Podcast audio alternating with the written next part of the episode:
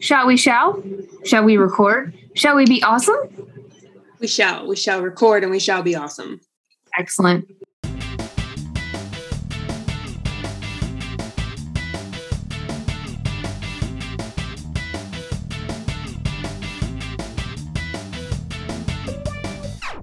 Hey guys, here's what's coming up. Next week, on February 28th, we'll be talking about our reread of The Merchant of Death, which is the first of the Pendragon series by D.J. MacHale. Then, on March 7th, we will be discussing Fortune's Pawn by Rachel Bach, who is also known as Rachel Aaron. This is the first book of her sci fi trilogy, and we think you'll love it as much as we did. Also, if you're interested in doing a buddy read with Mo and I, we will be hosting a buddy read of Little Thieves by Margaret Owen in March. Hit us up on Facebook, Instagram, or TikTok to be added to the chat. Also, coming up in March, we will be doing a March Madness book bracket for some of our favorite books of 2021. If you want to vote, check out our weekly polls on social media. Don't forget to check out our Patreon. We have all sorts of cool perks available from our mini series and monthly episode picking poll to bookmarks and books from our TBRs. Check out all the cool perks at patreon.com slash the book life podcast. We hope you consider supporting us if you can, and we're incredibly grateful to all of you for listening in every week. Thank you. Speaking of thank yous, we want to send a huge thank you and shout out to our patrons, Ronnie, the Pirate Queen, and Sam and Megan. May your problems always be fictional. Now, on with the show. Well, welcome back to the Book Life Podcast. Your host, myself, Mo, my best friend Abby. Tonight we are discussing uh gosh, this book was like on the bestseller list for like ever. Very extremely popular, quite well written. The Invisible Life of Addie LaRue by V.E. Schwab. So, just some initial thoughts for me. I did this as an audiobook and I loved it. The voice actress was phenomenal. I don't think there was a guy in it, but you can tell through the progress of the book as Addie starts losing her accent, uh, her French accent. It was just like, you know, because it was progressive because she and first started in France and ended in the States. But I love how the um the narrator just could like put that in there. That to me was a very special feature. And yeah, it was it was long, right? This was a long book, Abby. I think so? Maybe it just felt long. I think it was long. It could have just felt long. You're right on that too. But yeah, so what are, what are your some of your initial thoughts? Uh, I also listened to the audiobook. I definitely enjoyed it. The narrator was very good. We were talking about this before, but like the scope of this book is so much more narrow than I was wanting it to be because it basically focuses on France and New York. And she's got eternal life basically. And she doesn't bother setting foot on any other continent, much less visiting any other country. And that bothered me because in her shoes, shoot, I would have been going to Japan and China and touring Africa and checking out South America. Like it just, it bothered me very much so. And that pulled down my rating as I will discuss later. But Mhm. I don't know. Uh, I understand why this there was hype around this book. I'm not Um, sure I really believe that it deserved all the hype. Oh, well, I'm interested to hear your thoughts about that. Why why do you have that opinion? because it was a great concept, but I don't feel like it was enough. So like it needed a sequel or more fleshed out. Tell me what kind of a It just needed to be more fleshed out. I get that the main story is focusing on her and Henry, but like I was expecting flashbacks of her visiting somewhere besides Paris. Mhm. Like it that was very boring. The fact that she was stuck in France for most of her flashbacks was just kind of lame, honestly. Yeah. Hmm. like why would you not go other places i totally understand like adjusting to your new life but it bothered me that she didn't go anywhere else because like how, how narrow is your mindset Yeah. i just it rubbed me the wrong way it really did Yeah, that's so I appreciate that.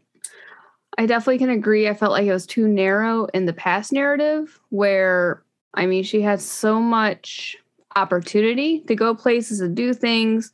Gosh, like Mhm. I know it was 1714 in France, like, but you know, surely she could have figured out in the 18, like in like 1850, how to get from Paris to somewhere besides where she was.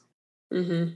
Exactly. Like, even if she had just toured Europe, that would have been better than staying in France like she did. Right. Or just tour the French countryside. Sure. Let's go look at there's all sorts of neat things besides Paris. Right. France is not just Paris. Right. Well, I got some fun facts I want to share. So, first one, um, maybe you felt this way that the book was not enough because V.E. Schwab did start this book when she was 23 and finished it when she was 32. For her, she said this was her Moby Dick, her great white whale, one of the first stories that she felt truly strongly about, but she also struggled to put pen to paper and get it done. Mm-hmm. V.E. Schwab's first book published was actually The Near Witch in 2011, and it was purchased by Disney and is a YA novel. I might own a copy. Maybe. I don't know though. It sounds intriguing. Schwab also traveled to every single place mentioned in the visible life of Addie LaRue. That was important to her that she visited each place so she could write accurate descriptions of the where she was. I thought that was kind of cool. That's pretty cool. I'm it it might explain why the scope of the travels was so narrow, but I still don't like it. Okay. And last thing, she went to college here in St. Louis at WashU. And she oh wow. in art and art history, which is why we focus so much in the creative arts in these books. In this book, really, not books. That's pretty cool. Yeah. Glad to share my thoughts or my thoughts, well, my fun facts with you. Not really thoughts. I didn't make these things up. Well, can you tell me? Well, can you tell the audience really the summary of this book? Because we kind of jumped into our thoughts about it, but they're probably like, "Ooh, what are they talking about?" They probably know because they probably read this book. But can you just tell the summary? Gladly. France, 1714. In a moment of desperation, a young woman makes a Faustian bargain to live forever and is cursed to be forgotten by everyone she meets. Thus begins the extraordinary life of Addie LaRue and a dazzling adventure that will play out across centuries and continents, across history and art, as a young woman learns how far she will go to leave her mark on the world. But everything changes when, after nearly 300 years, Addie stumbles across a young man in a hidden bookstore and he remembers her name. Well, we also have, as you mentioned, some characters. So Abby and I, right before this episode, were like, wow, we went and wrote down three people. And like we found a list of characters and we're like, yeah, we don't care about anyone else. They're just not important to the story. Like, there's not. a bunch of other characters, but they are not important to the story. No, this story is truly about three people. It's about Addie, who is a young peasant girl who was born in March on March 10th, 1691, and is cursed on July 29th, my birthday, by the way, 1714, to never have anyone remember who she is when she's out of sight. I mean, obviously, main character, pivotal, very important character. Then we have Luke. He is the darkness who appears to Addie in the form of a human male and grants Addie's request in exchange for her soul. Mm. Yeah, basically makes her, you know, live have plenty of time to live her life, but no one can remember her. I did like how he was a gosh, I can't I remember how he describes himself, but he's like, you know, he acknowledged God, the Christian God, but he's like also like, by the way, I'm also a God, a God of darkness and bargains. And you're like, but I'm not the devil. And you're like, oh, Mhm. what? So I thought that was very in- interesting. Um, some mythos she threw in there. Henry Strauss. He's a last word bookstore worker who is the only person that can remember Addie. So, guys, that so and again, there's a whole plethora of minor characters.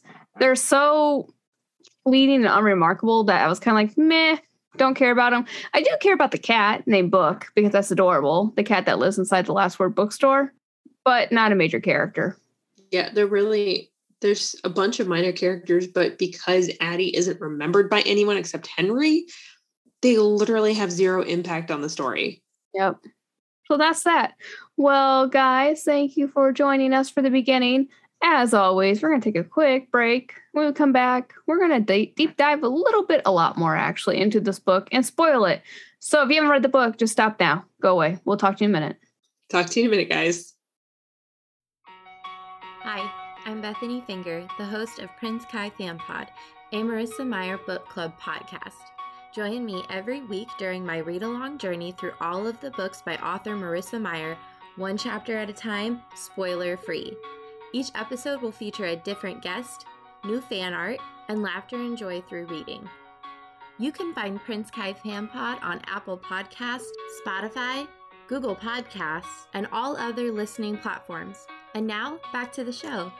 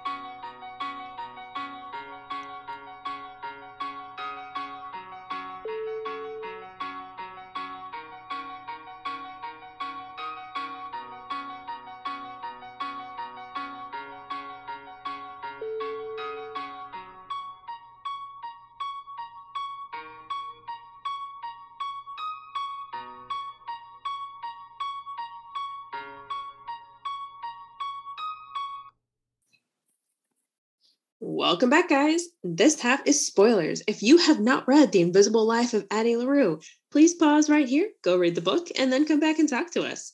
We're going to be going deep diving into uh, favorite and least favorite characters and favorite and least favorite scenes, and then wrapping up with our ratings and final thoughts. So, would you like to start off with favorite characters? I sure would. I also like how my notes are expansive and yours are like four words. So, my favorite character obviously is going to be stereotypical in this one because I really enjoyed the main character. I liked Addie a lot. I can understand her yearning for a less limited life than the one that she was granted in the 1700s. Like, don't blame her, girl. Don't want to have an arranged marriage where the guy's wife died and you have to raise their kids. Like, that. Like, I get like if you're in love with somebody and you know, they have kids and you fell in love with them, you want to raise those kids. Not arranged marriage, hard pass, good to go. So yeah, I really also did not like Addie of the 1700s. I much preferred Addie of the 21st century. 300 year old Addie kind of knew what was up. She finally got out of France, finally got to you, New York City, and she was truly living life. Geez, the, the 1700s Addie was just too naive. Her story was too slow. I just was the beginning was definitely a little too boring for me on that backstory. And then like it focused so much on her getting her feet and just the subject matter didn't float my boat. I, it was like, yeah, I just want to read the good bits. And I know you to the good bits with the bad bits, but whatever. And one thing as well, man, I wish we had seen more of her middle life outside of France. Like there's just so much more of the world than just France. And that's like my only critique of that character. I really appreciate her resilience. And I love this quote that I wrote down. I don't know where I wrote it down, but I wrote it down somewhere on a post it note that I found a whole stack of them. But I want a chance to live. I want to be free and I want more time. And that was the bargain that she made with Luke. And I thought that was like super, like stuck out to me. Yeah, and also I loved Henry. Um, he was the sweetest guy, and I felt so bad for him because he mm-hmm. very empathetic guy, felt too much, fell in love with a girl, got rejected. She said, Nope, not gonna marry you. So he felt like a loser. He just wanted to be seen and liked for who he was. And because he wanted that, dear God, that backfired in his face. Because what happened, like afterwards, everyone projects their desires, expectations onto him leaving him unable to maintain, any real relationships. So, like, you know, he got what he wanted to be liked, but he didn't like only one person in his life. Um, his best friend B was true and genuine because she, for one, was not attracted to him at all because she swung some other ways instead. And two, she just was already genuinely a great friend to him before his curse. And then for me, I really, really love the end of the book of how he puts together the gallery of all the pictures. And like it finally the book makes sense where it's telling you about these different pictures or songs or like there's blurbs between the chapters. I'm like, what the hell are these blurbs for? But they're all places where Addie had inspired mm-hmm. artists throughout her lifetime, and he gathered them all together into this gallery. The Mysterious Woman with Seven Stars, I think is what he called it, and also um, debuted her life story in a book that they wrote together, essentially. Mm-hmm. I loved it. I loved that. The end was perfect for me. I agree. I really liked Henry. I liked his story and how he ended up making a bargain with Luke. I thought that was really interesting. I thought it was a really interesting bargain in general. And yeah, I liked his character. He was a good character. But the other character I really liked was Luke, just because I liked the sort of unstated mythos around him of being like he talked about the Christian God, but he's not the devil. It like it gave me very much original Fey fairy tale vibes.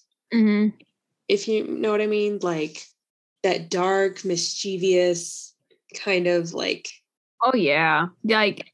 Well, you know what kind of vibes it gave me? It gave me vibes out of like Naomi Novik's uh, Spinning Silver and Uprooted, kind of. Mm-hmm. Like, yes, I completely agree. It had that really good, like fairy tale, like Grimm's brothers, Hans Christian Andersen kind of vibes. Yeah. So I really liked him. I thought I thought he was a good anti-hero, I guess. He wasn't really a villain. So what would we call him? Pro antagonist? Antagonist? He's antagonist. That antagonist. I was like, I was like, God, what do you call him? he was a good antagonist. I liked that his goals were not human goals. I liked that he was very much not human yeah, I just I was really drawn to his character. I'm not usually drawn to villains. Yeah, you're not. So I was really surprised to see him as one of your like favorite characters. I was like, he just intrigued me. Like I wanted to know more about him. I would not have been upset if he'd shown up more. I liked yeah. the way he set up Addie and Henry. I liked the way that he was outsmarted and just like took it. this is just yeah, and I agree. The ending the ending was excellent. Mm-hmm. Like it really left me thinking hard. Right. And then, gosh, you said something that really so. sparked. I really wish. So there was a point in what from like the 40s through the 60s where Addie and Luke were together. Like, why did we not have all of that goodness? Like more, you know what I mean? Or like focus on that. Like, right. Like that right? would have interested me. I generally, generally, wow, genuinely believe that Luke does love her in his own way. Mm-hmm. In the uh, only way he knows how. Yeah, I don't think Addie loves. I don't know. I think it's complicated because I I know she loves Henry, but I also think she has attachments and feelings for Luke as well because he was the only person that could interact with her on a regular basis. So she kind of grew automatically attached to him. Mm-hmm. But man, like they're not really a good, healthy relationship. But I kind of oh no, it's toxic all the way around. No, I kind of want to read more about it, which is terrible. I don't like reading about toxic relationships, but kind of liked them together for a minute. All right. Well, least favorite characters. Uh, this was hard for me. Like I sat here. I mean, it, was we're gonna like dig through minor characters. I guess Robbie was a creep. Um, he was Henry's ex boyfriend that still was in love with Henry, and he was kind of a dick all the time to Addie. Every single encounter, because they forgot Addie, he was always awful. But there, there's just not a lot, and I don't know. I liked everybody, you know. Yeah. Well, I feel the same way because, like, yeah, Robbie's set up to be hated, but at the same time, it's like he has no effect on the plot. So why am I expending any sort of emotion on him? you know? Yep. Which is kind of how I feel about basically all the minor characters. Like, I really liked B, who was Henry's best friend. She was pretty cool. But again, no significance to the plot whatsoever. So I, there wasn't really anybody to hate. No, like you know, sometimes like there's these villains and you're like, oh, they were so awful, or just characters that were so obnoxious. No one was annoying except for Robbie. He doesn't count. You- There was like really no true villain because I don't feel like Luke is even a villain. Like he's just, he's not good, not bad. He kind of lived on his own code, lived through his bargains, and he was just very well rounded. He was this very well rounded antagonist, which is kind of weird, you know? Well, and part of the thing with him is that like he's written so non-humanly that you can't really hold him to the same standards you would as a human character. You know? Right. Yeah. So like Oh, yeah. I totally agree. so like even if you're going up against him, you can't really consider him the villain because he's still holding to his own code. Also shows how well written this book is, too. Yes. This is definitely a well-written book. Probably one of the best written books I've read in, in a while. Let's go into favorite scenes. Tell me about your favorite scenes. Okay, so I really liked the scene where she actually made the deal with Luke. I just thought that was interesting. I liked his explanation of himself. I liked the terms of the contract between them. It was it's always interesting when you get a character who's desperate enough to make this sort of bargain. Like it's interesting to kind of watch them work through what they want and what they're trying to bargain. So I just I found that whole scene fascinating. I mean, Luke was in it also, and I liked his character, so that helped it for sure. I really liked her meeting with Henry. I thought it was very cute. Yeah. She was trying to, you know, take a book from a bookstore. Oh my God. When I read that, Abby, were you having kittens? I'm like, don't take that book. You put that book right back down, woman. You better go pay And I was like, book." What is wrong with libraries, lady? well, I, maybe she can, she probably can get a library card, I guess. I don't know. It doesn't matter that she doesn't have a library card. It's still there for free use. Like taking a book out of a library really isn't stealing. Taking a book out of book out of a bookstore is stealing. Ugh. Yeah. Uh, so I really liked their meeting. I thought it was interesting how she was figuring out that what the crap he actually remembers me and like how weird that was for her. I enjoyed watching her daily routine in New York and watching her like go back to these people that can't remember her and like go through the motions with them again just so she wouldn't have to feel lonely for a little while. And I liked hearing about these people that like they weren't relevant to the plot but she knew about them from previous encounters and they still didn't remember her obviously so i found it interesting to learn about these people even though they had no relevance to anything Yeah. and then the one side character that really got me was the guy who's selling his wife's books, but not really selling his wife's books. Like his wife has passed away and he's theoretically trying to sell her books to make money, but he's not actually really selling her books. Just setting up his table, putting out the books, and reading, just reading them. Yeah. Right. And she goes by every day to like switch out the book that she's reading. Mm-hmm. And I'm just like, that's so sad and so sweet. And that's just one of those stories that caught me. And I was like, yep, I'd like to know more about him, please. you know? Yeah, and I'm I'm pretty sure one of the scenes too, she went back and she kind of knows what his favorite um, breakfast is, and she'll trade like the muffin for a book. Mm-hmm. I'm like, I, I love. She tries to care in her own ways, and they're usually very small things, you know. Yeah. So the things that really got stuck out to me would be when she was sitting at the top of the stairs somewhere in France. Um, she has her picnic and she has that jar of honey. Remember that stupid jar of honey that she was like so excited about, which I get. It was important because it's very rare.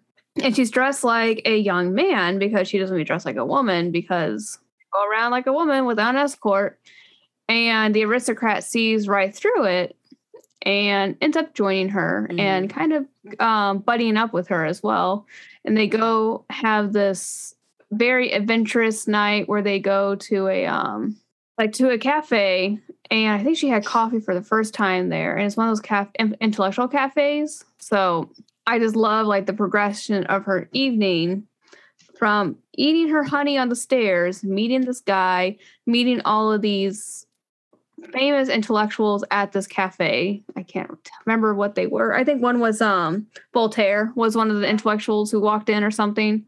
Um, and she learned how to read. I think that's when like that was her pivotal point for learning how to read was through this interaction um, and learning how much how words can really change a life. Mhm. Ended up sleeping with the guy and wakes up and he doesn't remember her. And I just felt I I like the whole thing I loved, I loved, I Mhm. loved, and then I just felt sad. But it was still good. I like that whole shebang.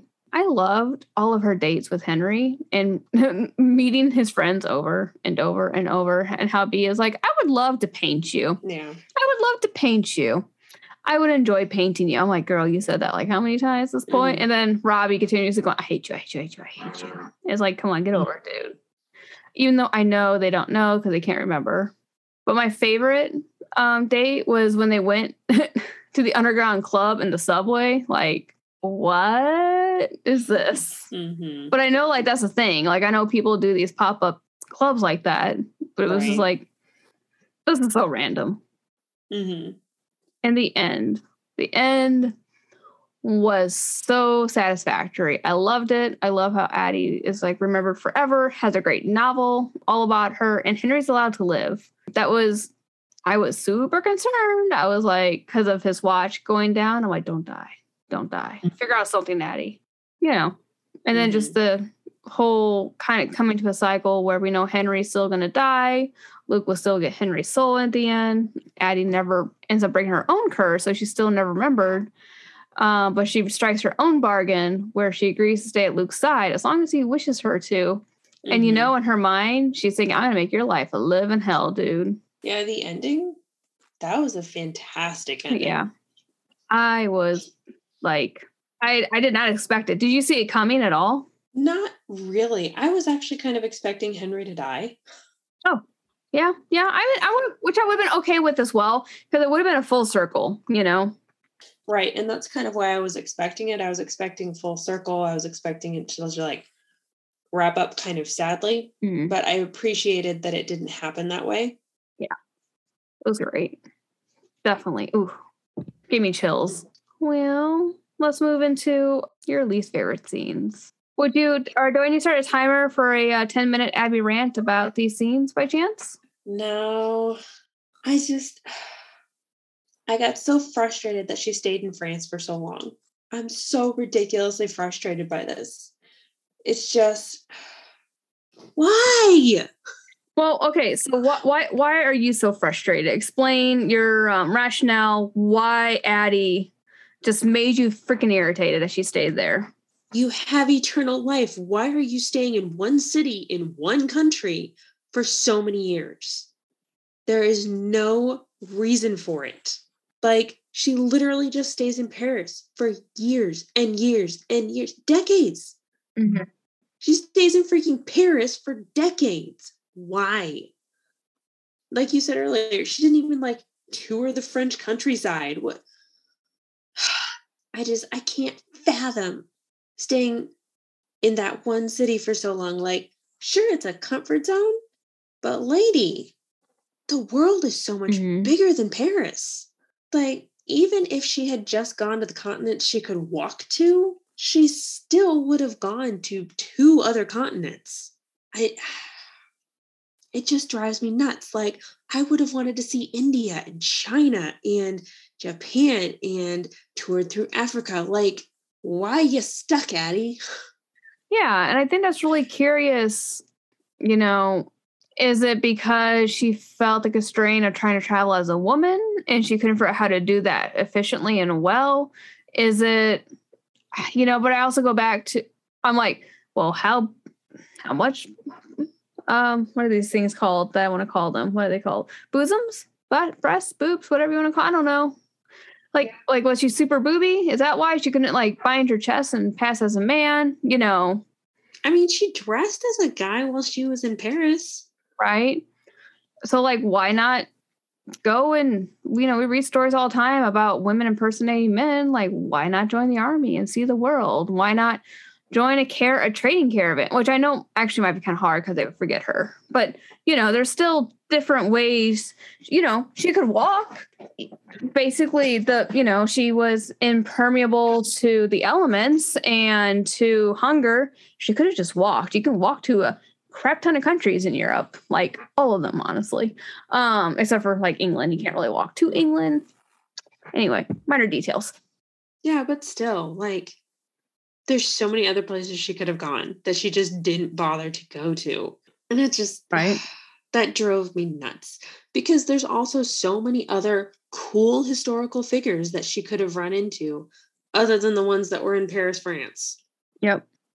I completely agree. Um, I'm glad that we did get to see her travel like a little tiny bit, where she got to go to the Faust with the like the Wagner orchestra or um, play in Germany. That was cool. She got to go somewhere in England with him. Oh, gosh, I can't remember where else she went. I mean, I'm glad she finally got to, like, when we got to the United States, she ended up all over. Like, they're in New, or- New Orleans at one point. Like, she finally figured out how to travel when she got to the States. Yeah, which is great, but she's still like, she had so many opportunities to see so much other stuff, and she just didn't. Oh, I know. She squandered it. And it just, sure. and it just rubbed me the wrong way. I could not get past it. And it took me a bit to figure out why it, what bothered me about the book so much. Because I got through that fantastic ending and I'm like, but I still didn't love it. Why did I not love this book? And it's because I'm hung up on this one point that she traveled so little. Mm-hmm. So I'm sure that didn't bother a lot of people nearly as much as it bothered me. But there you have it. Right. All right. So what did you dislike? Um, yeah, well, that part that you just talked about, yes. And also the beginning, like, I'm not sure what I was expecting. Okay. Because when I picked up this book, I knew that this author had written a kind of an urban fantasy, um, a darker shade of magic. And I was like, great. Like, this should, like, hopefully be a nice magical novel and, you know, kind of be urban fantasy ish. It was more magical realism, more like um, Midnight Library for sure. Mm-hmm. And it was just the beginning was just kind of slow. I'm like, what are we doing here? Like the most exciting part was the bargain. And then I was like, okay, what what else? Yep, yep, okay, we're gonna get raped. Great. Hmm, really didn't want that. Okay, you're gonna prostitute out, make some cash. Okay, all right. Oh, you're starving and you're cold. Okay, okay. Or where, where are we gonna get to? What's going on? Like, I was definitely like, mm, I, I did struggle to stick with it, but I knew, you know, because we had the other part that because it was all intermittent with each other, that I, as long as I got through the France crap, I could listen to the 21st century stuff. And then eventually it got better. Like I liked the scene where she was in the aristocrat's bedroom eating the chocolate. Mm-hmm. I'm like, yeah, girl, you get that chocolate. I feel you. But yeah, I don't know. I agree. She had so much opportunity that was squandered and she wanted to live life. And I'm like, girl, are you even living? You know? Yeah, that's what it was because she wanted to be free and live her life. And it's like, but you're not doing anything. Right. All right. So, what did you end up rating this? So for me, this was a very solid 4.5. So I would read it again. I love it. I own the audiobook because it's just so beautifully written. Wow, was I blown away by the writing. I kind of skip the chapters of her in the beginning of the book and kind of focus on more when she's interacting with people, um, less on the wallowing, more on the adventure. But I, I mean, it was recommended to me by like three people. Like, you should read this. You would like this. Okay. I read it. You're right. I did like it. And I would also recommend it to other people as well. How about for you? So, I gave this four stars, mostly because it bothered me that she didn't seem to be living her life like I would have expected her to, with basically no traveling. and also, like, the slow start just wasn't my favorite. Mm-hmm. Overall, I enjoyed it. If somebody's interested in reading this book, I would recommend they read it and see if they like it. Fantastic ending. I didn't feel like I wasted my time reading this. I just wanted more than I got. And that's a personal preference for me, honestly, because obviously it didn't bother a lot of people. And that's fine. Well, and you talked about um, how much this book was hyped up, and you said we would talk about that more here. Did I? I mean, You did. I just saw it all over social media on book accounts because it was so big. Everybody was talking about it for the longest time. I just, it wasn't really worth that much hype. Like, yeah, sure, read it. It was a good book, it was well written. But I mean, it's nothing that I went into it expecting at least a four and a half, if not a five star book. And I got barely a four because of that honestly great ending. Like I was honestly hanging around like a 3.5 until the ending. And then I Yeah. was like, yeah, okay, the ending I'll bump you up to a four for that. Because that was a Oh, fantastic ending. Gotcha. So, what is the hype? Like, what do people say this is such a great book for? I have no idea. Hmm, okay. Well, because when the hype was going on, I hadn't read it and I didn't Mhm. want to spoil it for myself.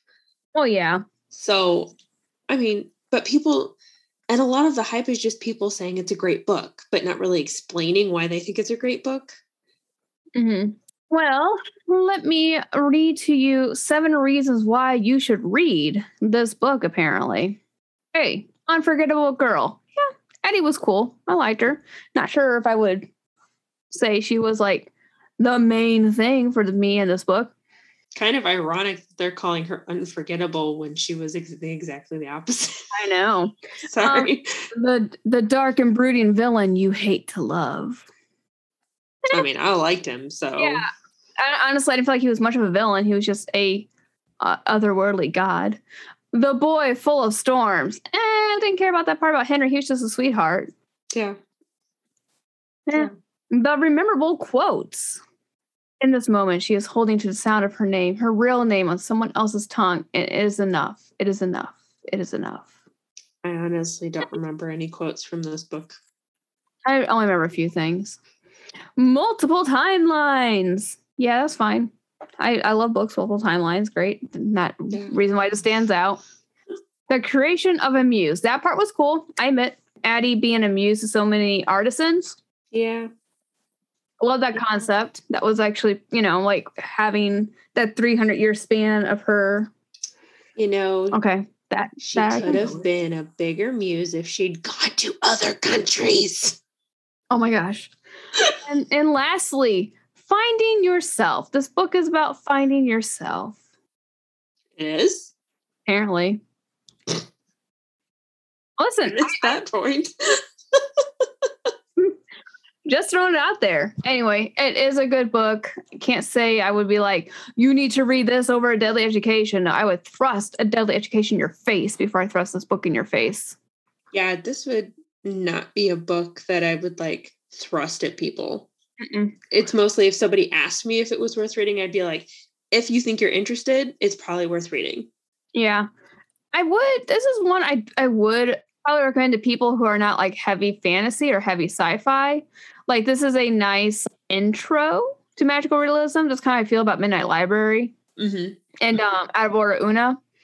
Like just kind of scoot those to people like, hey, you, you might like these concepts. You know what I mean? Yeah. All right, guys.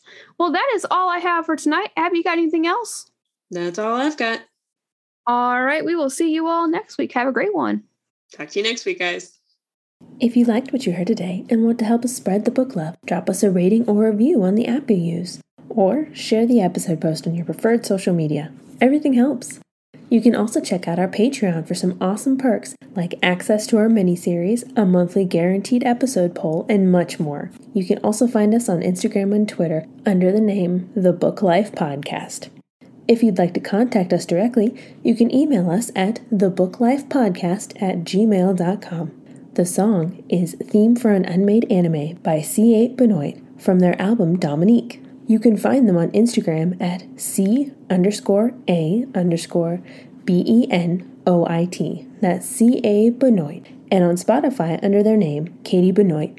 Thanks for listening. Till next time.